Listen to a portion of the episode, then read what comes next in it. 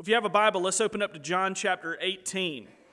We're going to pick up right where we left off last week. We ended in verse fourteen last week. We're going to pick up in verse fifteen, and we're going to read through verse twenty-seven this morning. If you have a, uh, if you need a Bible, there's a pew Bible there in front of you. Feel free to open it up. If you don't have a copy of God's Word, if you need a Bible, we've got plenty out there in the narthex on the way out on the right-hand side. Little, there's some blue E S V Bibles. Please take one of those and write your name in it and take it home with you. If you have no idea where John is, we're in the New Testament, so go to the middle of the Bible, start turning to the right, you'll see Matthew, Mark, Luke, and then John, and then look for the big number eighteen, that'll be the chapter that we're in, and look for the little number fifteen. That's the verse that we'll be looking at and starting in this morning. Again, if you have no idea how to find things in the Bible, that's how we find it. And so while you're open up to John eighteen, fifteen to twenty-seven, the verses that we're going to be in this morning, in nineteen sixty-seven, a movie came out called A Guide for the Married Man. I would not recommend it, but there was a phrase that came out of that movie that has worked its way into kind of modern politics and today's culture, music, et cetera. And the phrase is, even when you are confronted with overwhelming evidence of your guilt, deny Deny, deny. That was the phrase that it's worked its way in. Even when confronted with your guilt, even when you know that you've been caught red-handed, deny, deny, deny. We're even seeing that play out in the political sphere as we speak. We see it constantly in our world when, when confronted with, with sin, when confronted with the ways that we've messed up. Just deny it. Just keep denying it to your, to your dying breath. Deny, deny, deny. In an episode of Grey's Anatomy with that title, Deny, Deny, Deny, here's what the character Meredith Grey said. She was talking about how we navigate the world by denial. She said, we, we only see what we want to see and believe what we want to believe, and it works. We lie to ourselves so much that after a while, the lie starts to seem like the truth. We deny so much that we can't recognize the truth right in front of our faces. This life of denial and what it leads to. And the reason that this phrase has, has stuck around in modern culture is because it's something that we've all experienced. Regardless of your age, when you're confronted with your sin, what do we do? We deny it. Say, no, that wasn't me, or we blame it on something else. We, we just deny it. We see it in politicians when they're caught in a lie or marital infidelity. We see that with celebrities and whoever else. We see it in our own selves. We even see it in little kids when they get caught. You may have seen these videos that are kind of floating around on YouTube and TikTok of a mom will come in and see her little one who's there has chocolate smeared all over his face. And she comes up and asks, "Did you eat that candy that I told you not to touch?" And what does the kid say straight away? No. I have no idea what you're talking about. Denying it straight to her face, face covered with chocolate. She says, no, I have no idea. Deny, deny, deny. You think when confronted with our sin, we feel like we're about to get in trouble. Our default setting is to deny. We don't have to learn how to do this. We come pre-wired to do it. You see that even in the little kids. Why? It's a product of the fall. We see it all the way back in Genesis three. Blame shifting. Where, where Adam and Eve, they start throwing each other under the bus and they're blame shifting, which all that is is personal denial by pinning the guilt on someone else. That's all blame shifting is. I didn't do it. It's their fault.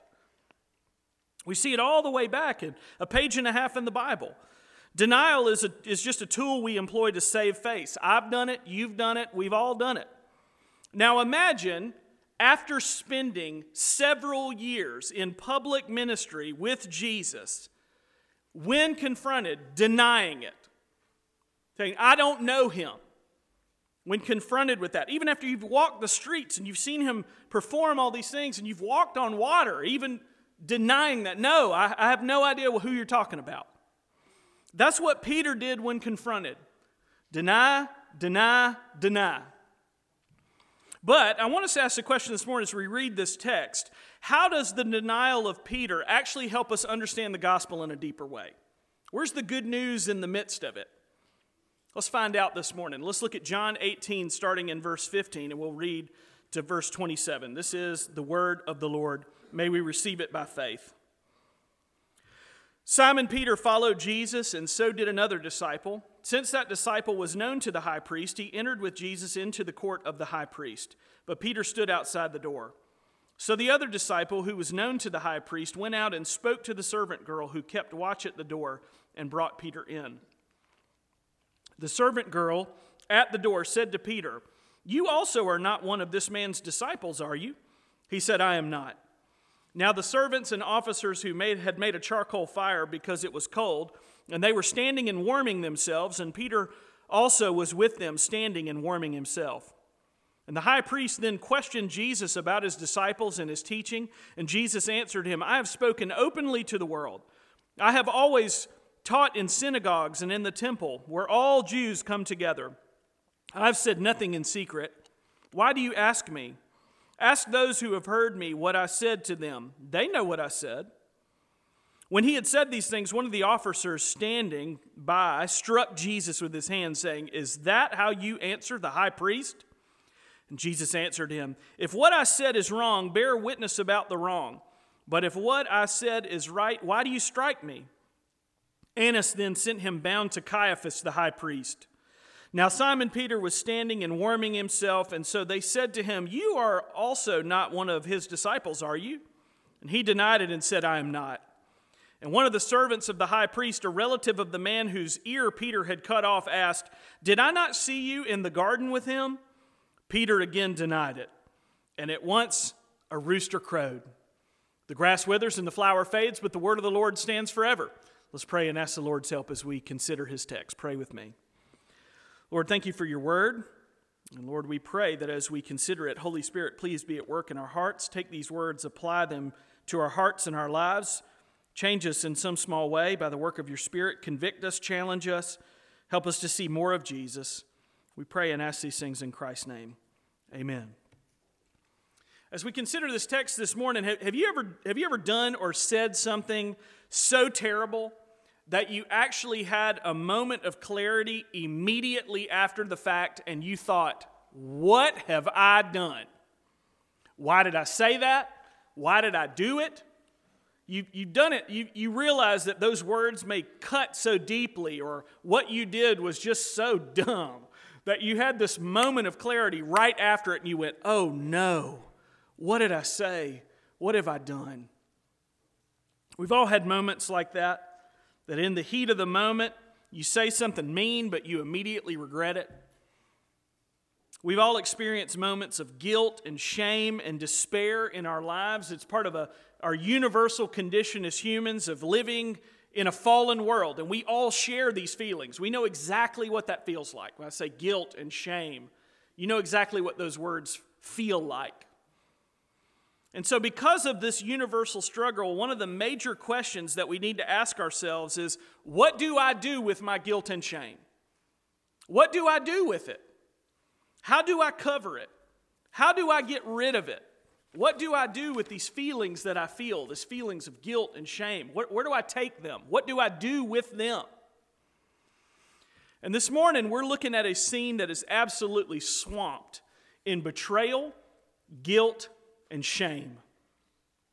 Remember, Peter was one of the first disciples called by Jesus verbally. We see that back in John one. He had traveled with Jesus. He had seen him perform miracles. He'd heard him teach. He had confessed, "You are the Christ, the Son of the living God." He also, when asked, he said, "Lord, to whom shall we go? You have the words of eternal life." This is Peter, the Apostle Peter.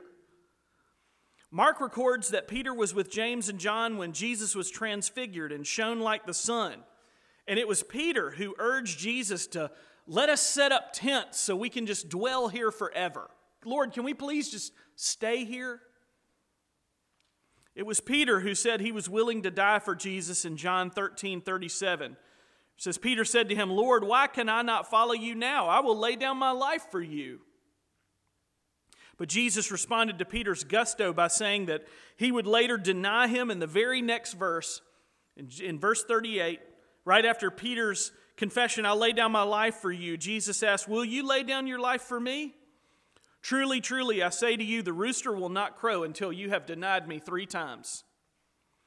Now, I'm sure Peter thought Jesus was mistaken when he uttered that prophecy. He was like, what is this guy talking about? Not me. It can't be me. He can't be talking about me. But it was only after the rooster crowed that Peter asked the question that we all have asked, what have I done? What have I done? This moment of clarity, here's the rooster crow, and he goes back, oh, what have I done? Here's what Andreas Kostenberger said. He said, Peter's denial of Jesus stands as one of the most poignant and memorable events that transpired during Jesus' final day. Pathos drips from the gospel accounts. The tragedy is palpable, and Peter leaves a broken man. But even as we consider this text and we consider what's going on here in the life of Peter and what has just happened, we still, again, need to be reminded that Jesus was in complete control of the entire situation. And the good news for us this morning is that he was not finished with Peter. This was not the end of Peter's story. And today, what I want to do is I want to examine the contrast between fickle Peter and faithful Jesus. Those are the two points. We're going to look at the fickleness of Peter, and we're going to look at the faithfulness of Jesus. And so you might be asking, what in the world does that word fickle mean? Here's how Webster's Dictionary defines it. It's an adjective. Changing frequently, especially as regards to one's loyalties, interests, or affections. That's what fickle means. Changing frequently, especially as regards to one's loyalties, interests, and, and affections. So you can imagine fickle Peter. Here we see that right now. That's a good description of Peter. And I think if we're honest with ourselves, it's a good description of us as well. Here's what Sproul said. He said, we're like Peter. In the flesh, we all are groupies. We love to get close to the rich and famous, to those who are in positions of power and of adulation. However, we're like Peter in another way. When those we idolize fall, we run for cover. When our heroes come under criticism, we no longer want to be identified with them at all. Think about the fickleness that we all have in our own hearts. We see it in the church, politics, business, our relationships, sports, et cetera. I saw a guy at the Super Bowl the other day. He's dressed in his full Bengals gear. And there's a video of him after the Bengals lose the Super Bowl, him ripping the T V out of the wall, walking down about four flights of stairs, so it, you know, he was committed, goes out into the street, throws his flat-screen T V into the road and starts jumping up and down on it while wearing Bengals gear and swearing off his team, I will never cheer for them again. Just the picture of fickleness in an instant. This, this team that you had been rooting for, just in an instant, when they let you down, you turn on them and you swear them off forever. You think, oh, I've never done anything like that. Yes, you have. So when we think about this, it's, it's really not that hard to identify with Peter in this moment, is it? As the pressure has been building, think about last week, what we looked at, verses one through fourteen, this group of Pharisees, this, these religious leaders with such great clout, along with temple police and Roman soldiers, and Judas the betrayer coming along with you, this kind of ungodly mob, as one commentator said. They showed up. They bound and they arrested Jesus, and then they go to Annas, a guy who had great clout in the area. They take Jesus bound up, and you're kind of just a, on the side just watching all of this happen. And they go straight away to Annas. We're reminded that Annas had been deposed by the Romans, and his son-in-law was technically the high priest. But this is where the Pharisees come in. See, even though Annas was not technically the high priest and he had been deposed by the Romans and Caiaphas was there, to the Jews and to the Pharisees, Annas was still, they didn't care what Rome said. Annas was still the high priest in their eyes. He was the guy that was going to serve until he died. And so they go to him. They saw him as the real high priest. They saw him as the real authority. And look at what happens as our narrative opens this morning in verse fifteen. Peter, and who many commentators think was John, John was with him, as John describes himself in kind of this third-person, kind of aloof way throughout the gospel. Many commentators think it was him. They follow the conspirators into the night, and they end up in the courtyard of the high priest. Verse sixteen, the once bold Peter, who had just, just an instant ago, cut off Malchus' ear in bold defense of Jesus, now hides in the shadows just outside the door. There's a good deal of evidence pointing to the fact that John was a member of the priestly group within the Sanhedrin, similar to kind of like the religious senate of our days, this kind of close-knit group, Congress, you know, these folks that came and they got together and made decisions. And so many commentators think that he already had access to this courtyard. This was a place that you couldn't just walk up and knock on the door and they let you in. You had to get through kind of the, the layers of security that were there. And what we see is, many commentators think it was John. They see John vouch for Peter, and he gets entrance into this courtyard on the good word of John. Look at verse seventeen. This unnamed servant girl who was tasked with watching the door, kind of like a, a bouncer or a, a, a gatekeeper, like you can get in, or, you know, that was, that was her job. She notices Peter when he came through and asked if he was one of Jesus' disciples. And do you remember what Jesus said when that band of thugs came to arrest him last week? They said, "We're searching for Jesus of Nazareth." And how does Jesus respond? "I am. I'm he. I am he." Remember, they fall on the ground. Now, Jesus responds with three affirmations. We see that in verse five, verse six, and verse eight. There are these times we're looking for Jesus. He said, "That's me. I am he. I am." Peter will respond with three denials. In sharp contrast, fickle Peter responds to the question with, "I am not." So we see Jesus three times. "I am he. That's me." Peter responds complete opposite. "I am not," three times.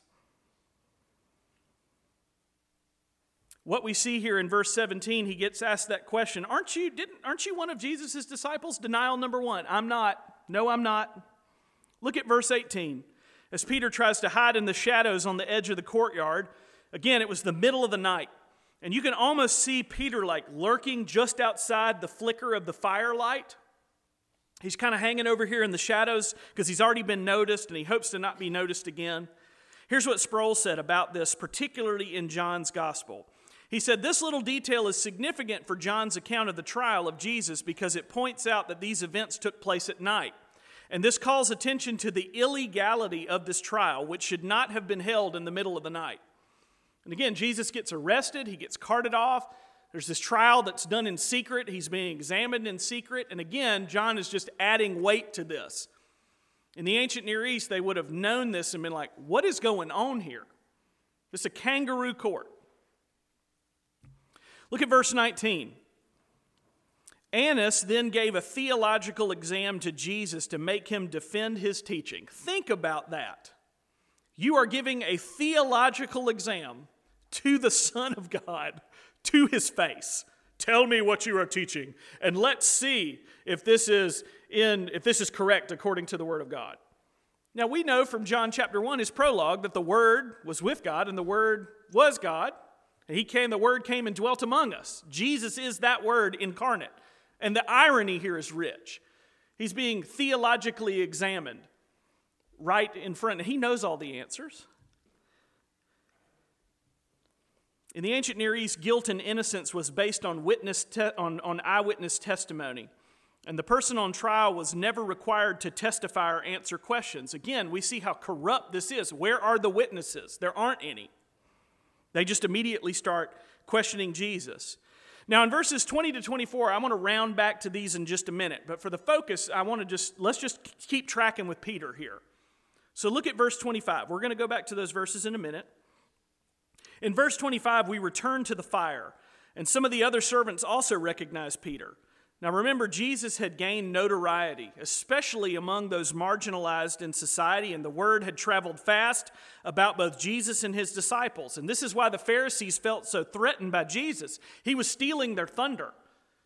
People had heard about this guy Jesus and his disciples, and word had kind of spread. I mean, imagine that going on in our little town right now. Everybody would know who he is, what he looked like, and all the people who were hanging out with him by the end of the first day.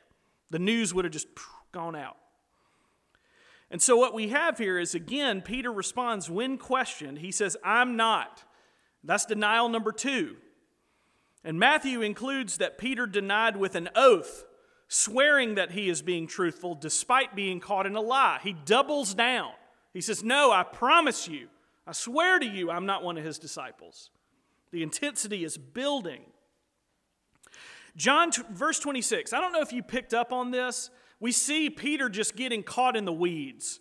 He's just, it's just getting worse as it goes along. And if you didn't pick up on that little detail, John adds this extra detail just to show us how deep in the weeds Peter was at this moment. Because one of Malchus's relatives is there too. You know, the guy that he just cut his ear off? He's there too. And he claims to have seen Peter in the garden not too long ago. He's like, "Weren't? Didn't I just see you in the garden? Weren't you the guy that just cut Malchus's ear off?" You see how, again, the weight of his denial.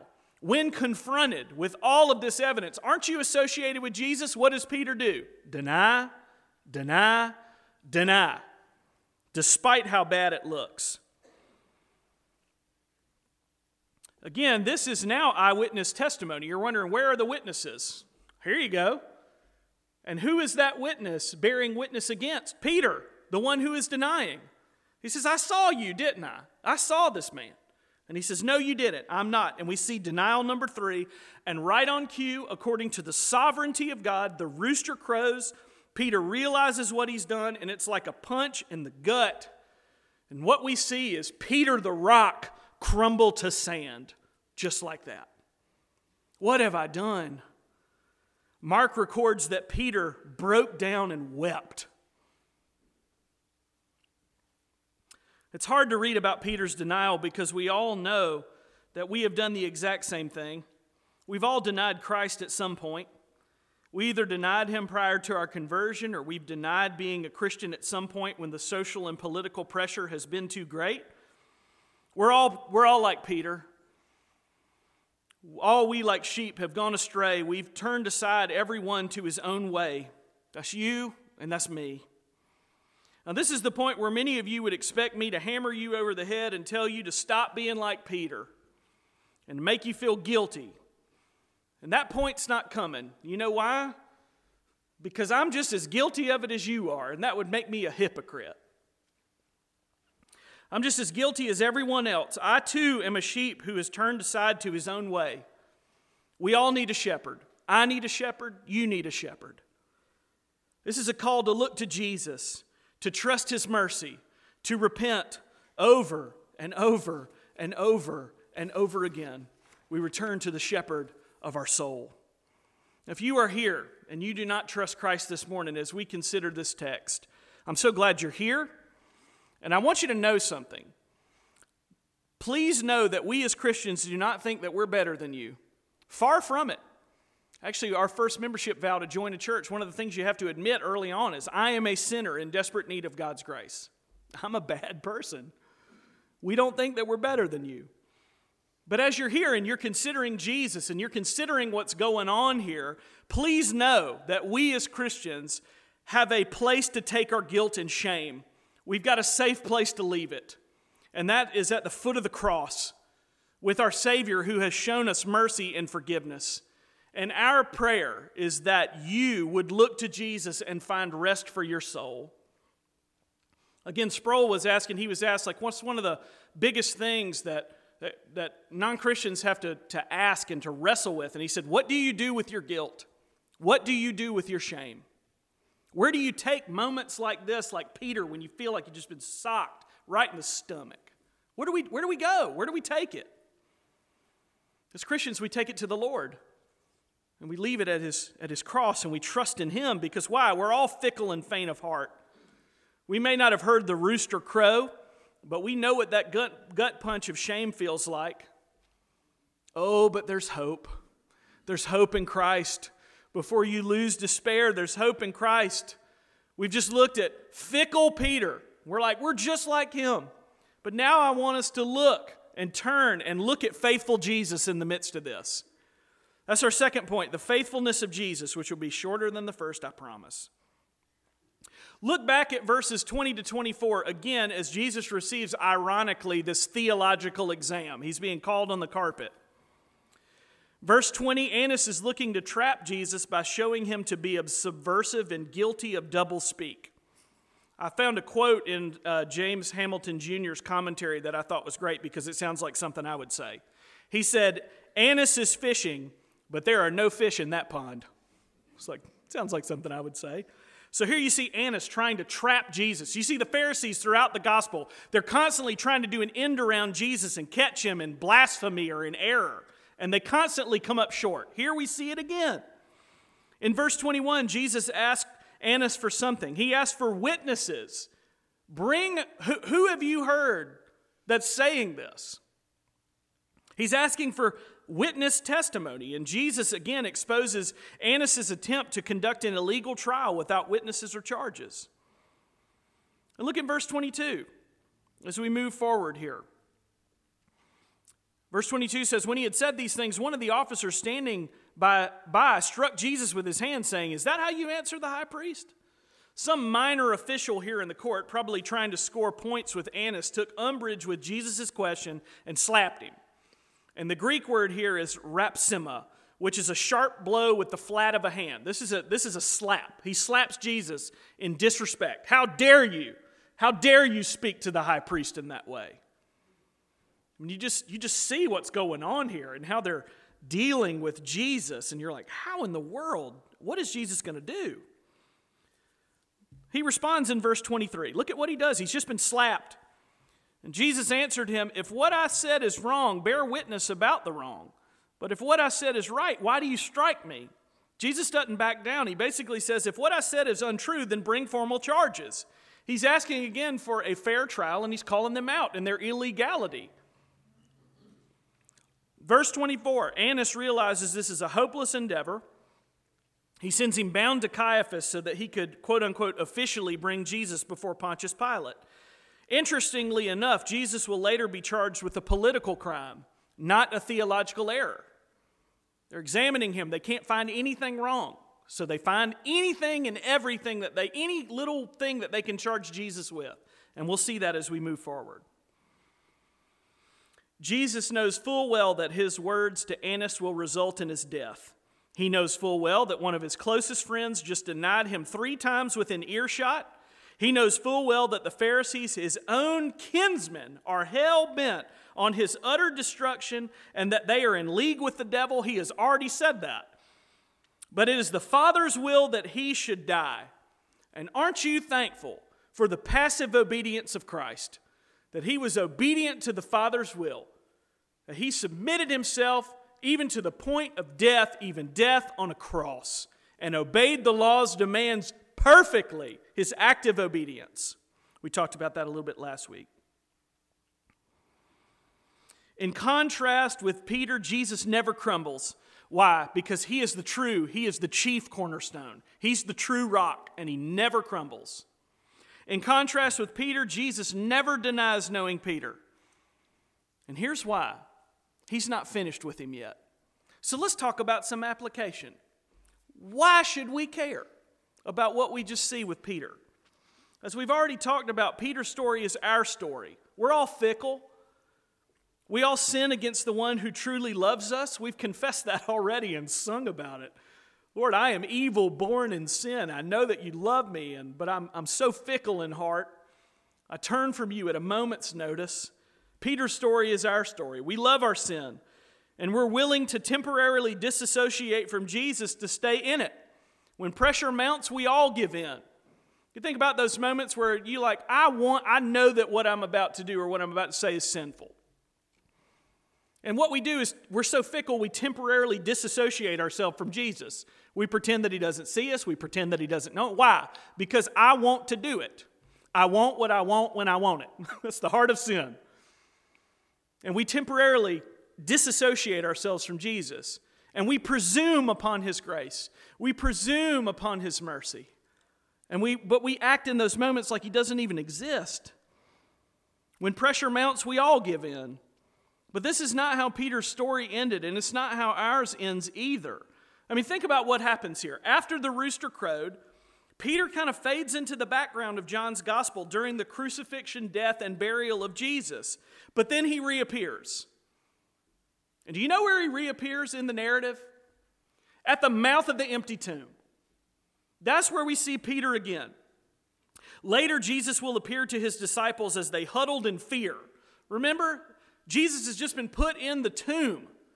And his disciples are huddled in secret, hoping that the Pharisees and the Roman guards and all these other people, they're hoping that they're not found out. And what happens? Jesus shows up. But in the moment, they had all abandoned Jesus. They had all left him alone to die on the cross. And Jesus comes to them.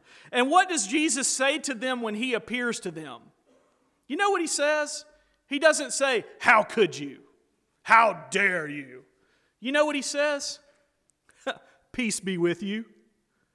Peace be with you." That's what he says. Instead of a rebuke, he offers reconciliation. He offers grace. Why? Colossians two tells us that he, Jesus, made peace by the blood of his cross. That at the cross it actually accomplished something. So Jesus can come and say, "Peace be with you. I purchased it. It's finished." Here's what the Gospel Reformation Study Bible says. If you don't catch anything else, please hear this.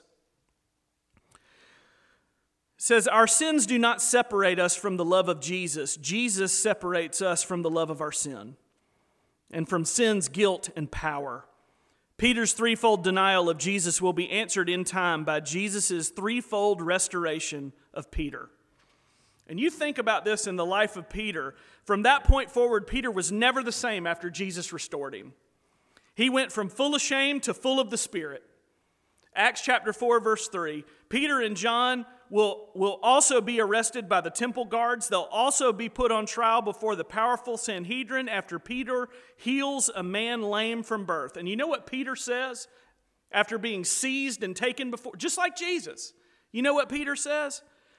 Acts chapter four, verses eight through twelve. "Then Peter, filled with the Holy Spirit, said to them, 'Rulers of the people and elders, if we are being examined today concerning a good deed done to a crippled man, by what means this man has been healed, let it be known to all of you and to all the people of Israel that by the name of Jesus Christ of Nazareth, whom you crucified, whom God raised from the dead, by him this man is standing before you well.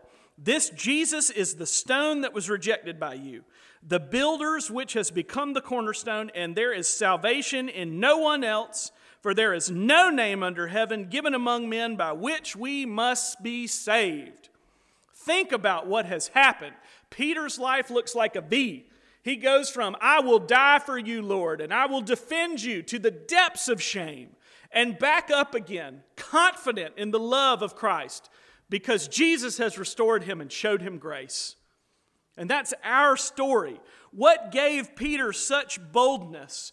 What gave him hope in the years ahead as he preached the gospel and he was martyred, crucified, many think upside down because he felt unworthy to be killed in the same way that Jesus did. He was crucified and martyred by Nero. What gave him hope in the midst of that? What allowed him to be faithful to the end? The reality of the resurrection of Jesus and the indwelling Holy Spirit. And this, my friends, is exactly what gives us hope too. It's not in ourselves. It's not in our effort. It's in Christ and His Spirit. Don't believe me? Romans five, one to five. Almost done. "Therefore, since we've been justified by faith, we have peace with God through our Lord Jesus Christ." He said, "Peace be with you." Paul says, we've got that peace. "Through our Lord Jesus Christ. Through him we've also obtained access by faith into this grace in which we stand, and we rejoice in hope of the glory of God. Not only that, but we rejoice in our sufferings, knowing that suffering produces endurance, and endurance produces character, and character produces hope. And hope does not put us to shame, because God's love has been poured into our hearts through the Holy Spirit who has been given to us." That's the grounds of our confidence. This peace that's been purchased through the blood of the cross of Christ. Romans eight, sixteen to seventeen. "Why should we care? In the midst of our shame, the Spirit Himself bears witness with our spirit that we are children of God, and if children, then heirs, heirs of God and fellow heirs with Christ, provided we suffer with Him in order that we may also be glorified with Him." So what's the call? What's the takeaway?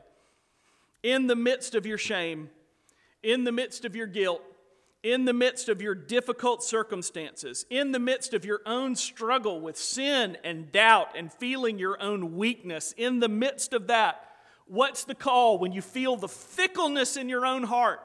What's the call? Look to faithful Jesus.